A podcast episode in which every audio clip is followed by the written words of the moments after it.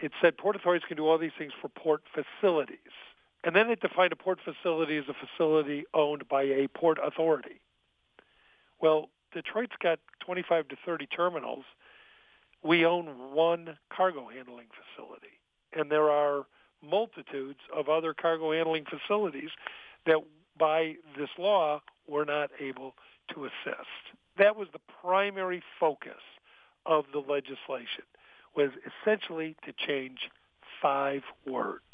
Okay, so what is actually happening this session? Is it has it been brought back up again? We just took the legislation that passed the House from last year, you know, and that's the starting point for anything that we're doing this year. So what are some of the concerns then that that for all intents and purposes contributed to say the failure of the bill last year? A couple of private terminal operators who had some concerns.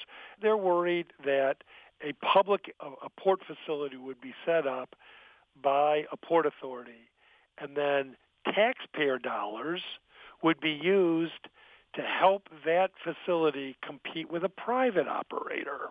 We've tried to say no that's not the case if somebody wanted to do that, they could have done that back in 19, you know, from 1978, and nobody's ever done that. That's not the intention. The entire intention intention here is so we can assist private terminals that have to invest in fixing up their docks or whatever they have to do. Understanding that that concern is out there, we've taken this time to look at the legislation and make changes that kind of address those concerns.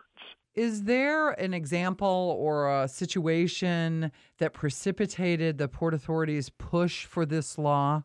The prime example where our limitations has kind of hurt not only us but but the industry was back in probably about 2000 2012.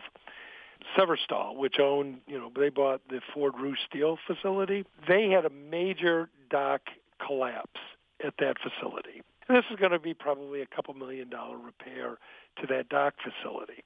Severstal approached the Port Authority and said, could you help finance that repair? And I mean, issuing bonds. They're fully responsible for paying off all the debt. There's no public money involved. But it would the Port Authority could issue bonds that you know could be paid back over a 40-year lifespan.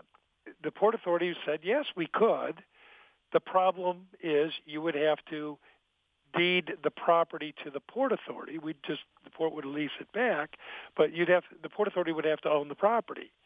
And they said, "Well, thanks, but no thanks." So they've never been able to do that improvement because they couldn't come up with a financing mechanism that made sense for those repairs. That's just a primary example of why the, this limitation on the port you know, saying we have to own it uh, kind of stymies companies from doing some of the improvements that are, are necessary.